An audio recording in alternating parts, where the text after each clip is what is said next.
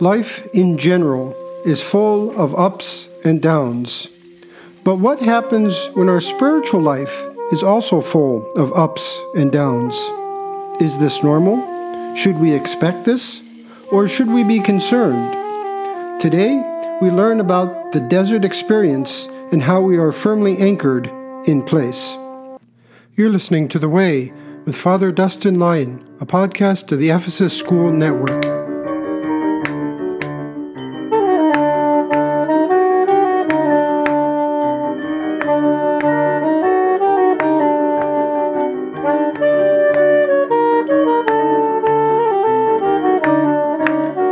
Welcome back to The Way. I'm your host, Father Dustin. Today's reading is from St. Paul's letter to the Hebrews. Let us be attentive. When God was making his promise to Abraham, you see, he had nobody else greater than himself by whom he could swear. And so he swore by himself with the words, I will most surely bless you and multiply you very greatly. And so, in this way, Abraham, after much patience, obtained the promise. People regularly swear by someone greater than themselves and in all their disputes, the oath confirms the matter and brings it to closure. So when God wanted to show all the more clearly to the heirs of the promise just how unchangeable his will was, he guaranteed it with an oath, so that through two unchangeable things, in which it is impossible that God should tell a lie, those of us who have come for refuge should have a solid encouragement to take hold of the hope which lies before us. We have this hope like an anchor, secure, solid, and penetrating into the inner place behind the curtain, where Jesus has gone in ahead of us and on our behalf, having become a high priest forever, according to the order of Melchizedek. That was Hebrews 6 13 through 20, the epistle reading for the Sunday of St. John Climacus in the Orthodox Church. Within our lives, we have periods of highs and lows. There are times when we think we're on top of the world, we're invincible, and nothing can stop us. But, on the other hand, there are times when we are simply in the pits. Despair, depression, anxiety, restlessness, and hopelessness wash over us. This ebb and flow of highs and lows isn't just something we experience in our everyday lives, it's something we also experience in our spiritual life as well. This is true even of the saints. Perhaps the best known example from our day is that of Mother Teresa. I think all of us, no matter what our religious conviction might be, would recognize her as a saint of our contemporary world. After Mother Teresa died, her writings and correspondences became public, and it was revealed that she had a spiritual dryness, a dark night of the soul that lasted nearly 50 years.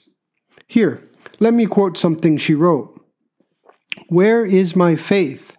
Even deep down, there is nothing but emptiness and darkness.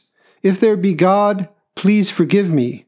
When I try to raise my thoughts to heaven, there is such convicting emptiness that those very thoughts return like sharp knives and hurt my very soul.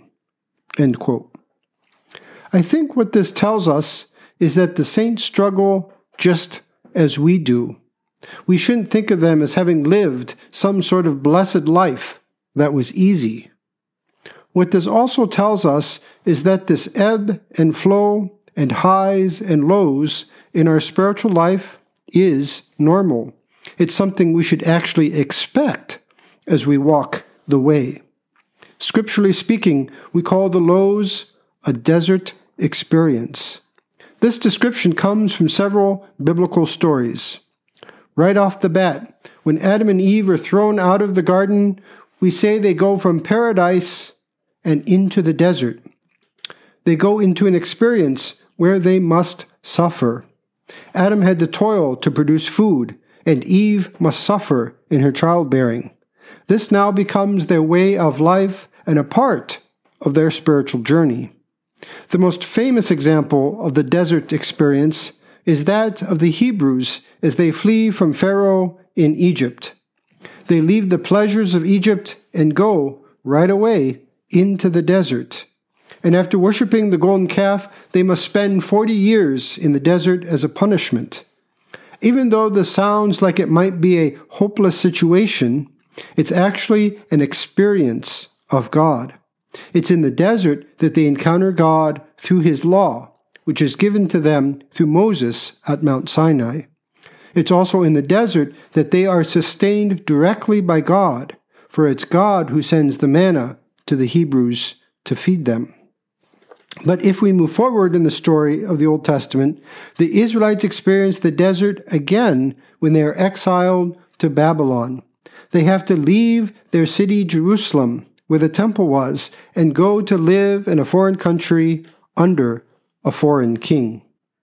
Yet, as we see from the examples of Daniel and of the three youths, God sustains them in this desert of exile. The three youths are not burned up when they are cast into the furnace for not worshipping the idol King Nebuchadnezzar had set up. And Daniel is not devoured by lions when he is cast into the lion's den. Even in the desert of exile, a time of hopelessness, God is still with his people, protecting them and sustaining them. And most famously, after his baptism, Jesus enters into the desert for 40 days. And even through temptation, Jesus is sustained by the Word of God. I think the desert experience is important because it's in the desert that we realize we have nothing and no one to depend on except God. In the desert, there are no city walls to protect us. There are no armies to look after our interests. There is no science or health care to heal us we can only turn to God and ask for His help. This experience is an important one for us as we walk the way. It's one that allows us to mature and realize who is the true source of everything, including life. To think that we won't have this experience as we grow spiritually is to be ignorant.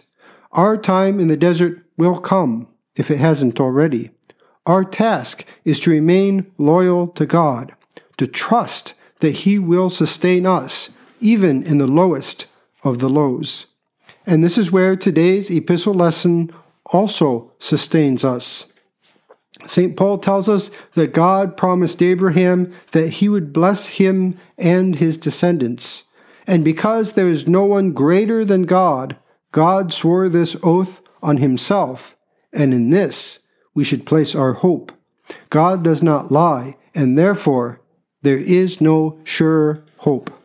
Paul says, We have this hope like an anchor, secure, solid, and penetrating into the inner place behind the curtain, where Jesus has gone in ahead of us and on our behalf, having become a high priest forever, according to the order of Melchizedek.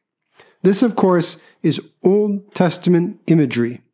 Paul imagines that Jesus has entered into the Holy of Holies, the most sacred part of the temple. And Paul is telling us that our hope is as secure as an anchor tying us to the Holy of Holies.